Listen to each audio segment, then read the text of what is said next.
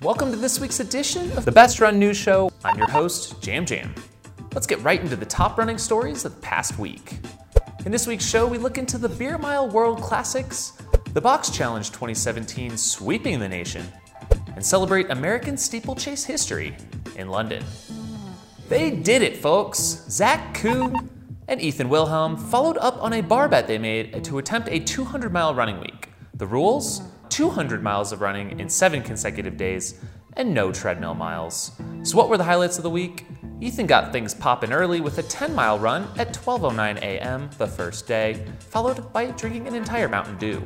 Zach instantly called shenanigans on such an early start, but they were off to the races, and the score was 35.5 for Zach to Ethan's 37 miles for day one. Flash forward to day seven, and Ethan wrapped up the win with 201 miles, completed at an astounding average pace of 701, while Zach finished things off with 200 on the dot at a 7 minute 14 second per mile average. I guess these two showed the doubters, as fully 59% of the 333 people who voted in Citius Mag's poll said neither would finish. For the inside scoop, we like to get as close to the story as we can, and sometimes that means straight to Twitter to follow our favorite runners.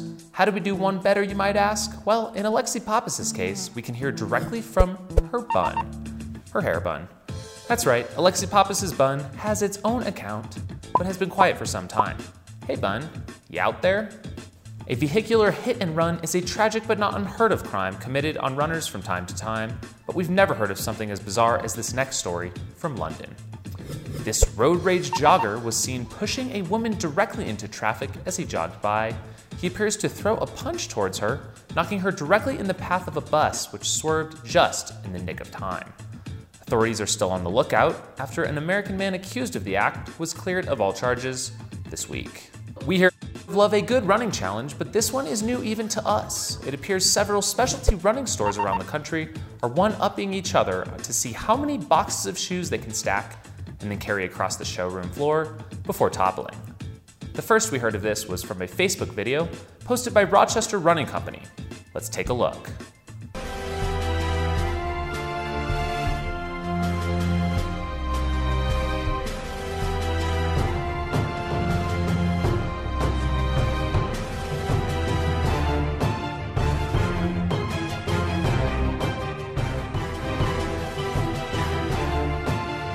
What happens? Rochester Run Co., I want to know. Okay, so they stacked 22 boxes, but no carry was witnessed before. But they did tag a few other stores. Fleet Feet Memphis responded first, where employee Kristen carried 16 boxes to the back room. You have to lower the elevation to get through the door. You're good. You're good. You got it, you got it. Keep going. Whoa! On to the running shop in Tucson. Lucas is going for 22. You can't say those words.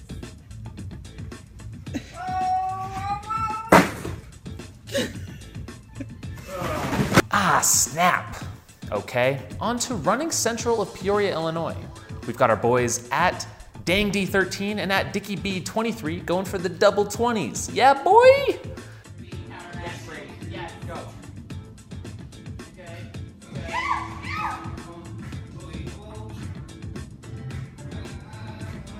All right, Fleet Feet Sports Davenport, what you got? 31 boxes, dang, wait a minute, double layered? I'm gonna have to go to the judges panel on that one. Not sure it's a legal move. Oh, but he's heading for the moving treadmill. Oh, shit. Okay, what store will be next and how high will they go? Tag your favorite local run store, hashtag Box Challenge 2017. The Beer Mile Classics, which is the self proclaimed the Olympics of beer running, took place this past weekend in London and are not to be confused with the December FloTrack Beer Mile World Championships in Texas. So confusing. Beer Mile champs, you're drunk. But what's not are the rules. Official Kingston rules reign supreme here and as outlined at beermile.com. Don't worry, I'll recap them now. 12 ounces, standard cans or bottles, 5% minimum AVB, no shotgunning, no hard ciders or lemonades, beer lap, beer lap, beer lap, beer lap. No pre opening your beers. Puke. That's a one lap penalty. Before we recap, let's state for the record that the official world record for the beer mile for men is an astounding 4 minutes 34 seconds by Canadian Corey Bellemore and 6 minutes 8 seconds for the ladies by American Erin O'Mara. First, to the ladies. American Allison Grace Morgan and Brit Laura Riches approached the final lap on record pace before spitting suds and incurring that dreaded penalty lap. This opens it up for the UK's Byron E. Pierce to be crowned champ in a quite pedestrian but still impressive 7 minutes 32 seconds. Okay, on to the dudes. Brit Dave Clutterbuck with 338 1500 meter speed is out front through three laps, but on the final beard takes it a little too quick and it's all over the track. This opens up the race for American and 413 miler Chris Robertson to take the win in 4 minutes 52 seconds. Now, on to the IAAF World Championships in London and a couple of the top stories coming out of this marquee event for track and fielders the world over. The talk of the town has to be Emma Coburn and Courtney Frerichs' dismantling of the field during the 3,000 meter steeplechase. These American ladies took advantage of a strange mistake by favorite Beatrice Chepkoech, who missed the first water jump? Are you good, Beatrice? No, she wasn't good. Coburn, who stuck with the lead pack, staying outside the lead until the final water jump when her perfect form had her into the final 100 meters in the lead. She accelerated into history, earning a world gold and a new American record of 9.02. Just steps behind with a massive career personal best was Frerichs, who was buoyed by her teammate Coburn into fairy tale status. So stoked for these ladies. On the other end of the spectrum was Usain Bolt's farewell. The greatest sprinter of all time was hoping to go out on top, with this being his final competitive meet, but things did not go according to plan. Bolt was first beat in the 100 meter finals by not only American Justin Gatlin, but also Christian Coleman to place third in 9.95. On to the 4x100 relay, which would be his final, final race. After pulling up lame during his anchor leg and limping off the track, it was a sad way to see the champ go. But is there more to the story? According to the UK Telegraph, the Jamaican team blames the London organizers for Bolt's injury. The race reportedly started 10 minutes behind schedule, and according to teammates, they were held too long in the warm up area, the walk was too long, and Usain was really cold. Also reported, we were over warm and it was a 300 meter walk. It was crazy.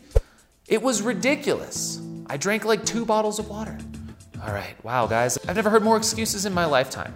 Come on, Team Jam Jam, pull it together, guys. So, where is Bolt headed next? Well, for now, it's reported by the IAAF he's off to have some fun, drinks, and party off the defeat.